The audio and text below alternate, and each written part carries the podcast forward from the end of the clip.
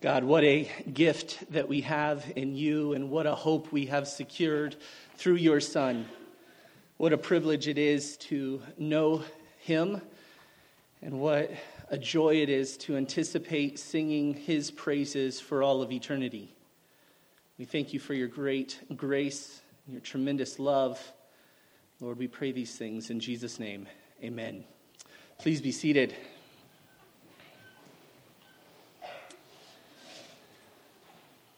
Well, this is the time in our service where we celebrate the Lord's table together and we take a little bit of time to reflect and remember the greatness of Jesus in the gospel.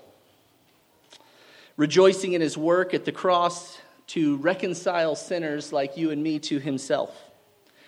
Jesus instituted this practice with his disciples during the Passover dinner the night that he was betrayed. And we're going to look for a moment at a passage of Scripture to help direct our attention towards him and his greatness. You can turn to Philippians chapter 3. As you turn there, I want you to consider this. Do you have any of those over the top, meaningful possessions? Kind of the things that you possess that are more valuable than other things, more precious, these hidden treasures within your household. Maybe it's uh, a, a, dish that was handed down, grandma's old dish that you only bring out under certain occasions and only you wash. Maybe it's a special piece of jewelry. Maybe it's a, a, special vehicle that you own, and only upon extreme inspection of cleanliness is one allowed to enter this vehicle. Maybe it's one of those really expensive toys that you got your children, and after telling them that they need to be prepared to be hospitable with all their possessions, you find it and hide it in your bedroom so that it doesn't get broken. Whatever it is, it seems that we all have or can relate to these kinds of possessions, these priceless, irreplaceable things. These things that are like a treasure hidden in a field which a man found and hid again, and from joy over it goes and sells all that he has to buy that field. But actually, there's only one treasure like that treasure. Even though we might feel these other things are important to us and near and dear, there's only one truly priceless treasure that we can possess. And the reality is is that if you're a Christian, you actually possess this treasure. You have this treasure. And this is no surprise to you. One of the things that I love most about this church, one of the things that I love most about you is your unwavering love for and commitment to Christ as your treasure, as your supreme treasure. And what I want to do this morning as we prepare to take the Lord's table is just remind us yet again of the infinite value of Christ. So look with me at just a couple of verses and look at what Paul has to say about Jesus. Philippians 3, verses 7 and 8. He says this starting in verse 7 But whatever things were gained to me, those things I have counted as loss for the sake of Christ. More than that, I count all things to be lost in view of the surpassing value of knowing Christ Jesus my Lord, for whom I have suffered the loss of all things, and count them but rubbish, that I might gain Christ Look again at verse 7. Paul says, Whatever was gained to me, those things I have counted as loss for the sake of Christ.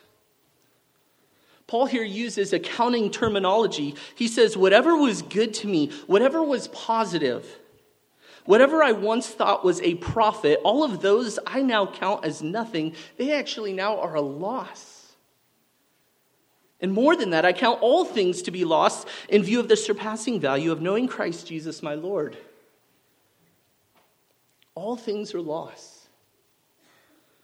Riches, esteem, fame, health, physical comfort, possessions, relationships, all things lost compared to knowing Christ Jesus. Paul desires to gain Christ, and a valuing of anything other than Christ competes with that. A, valuing, a, raising, and an esteeming of anything other than Christ competes with Christ himself. He must be all. All things for Paul are lost if they do not aid, assist, help, cultivate, or enable a knowing of Christ more. This is a helpful reminder for us. It has been said that if you do not crown Jesus as Lord of all, you do not crown him Lord at all. Jesus must have first place in our hearts, supreme place. Not one among many, but the supreme one in our lives, the supreme treasure of our lives. And listen, remembering this truth and living this truth is actually very hard to do. It's easy to say these things and to go, oh, yes, that's exactly right. But it's hard when the rubber meets the road. It's hard because those other things lie. They have false promises, false hopes, false comforts. If I just had this thing, I'd be happy. If my bank account just had this much money, I'd be happy.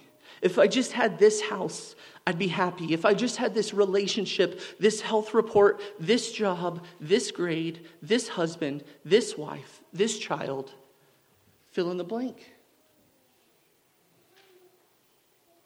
And yet, the, the happiness that those things promise is, is false, temporal, and shallow compared to knowing Christ. Ultimately, all we need is Christ. He is the infinite treasure. And one day, of the hardest earthly circumstances on this earth, yet knowing Christ as Lord and Savior, being forgiven of our sins and being given a righteousness that is not our own, is infinitely better than a lifetime of the best that this world has to offer apart from Christ. The divide between Jesus and everything else is infinite. And so this morning, as we remember Jesus' death and we remember his resurrection, let us do so with grateful hearts. Again, I love how this body clings to these truths, reminds me of these truths, and lives these truths. And let us yet again remember and cling to and love and rejoice in these truths together.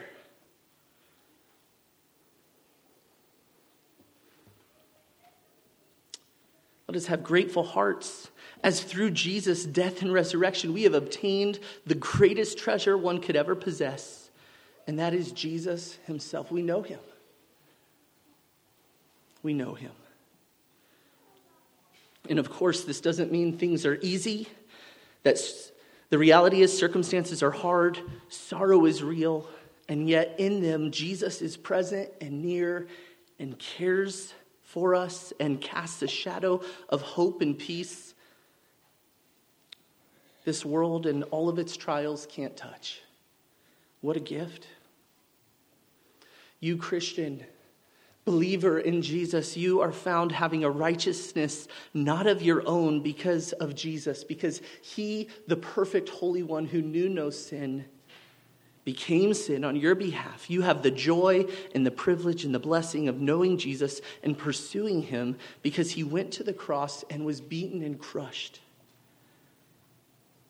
And we're going to take bread in a moment and we're going to crush it in our teeth. And that is to be a symbol, a remembrance for us of what Jesus did on our behalf.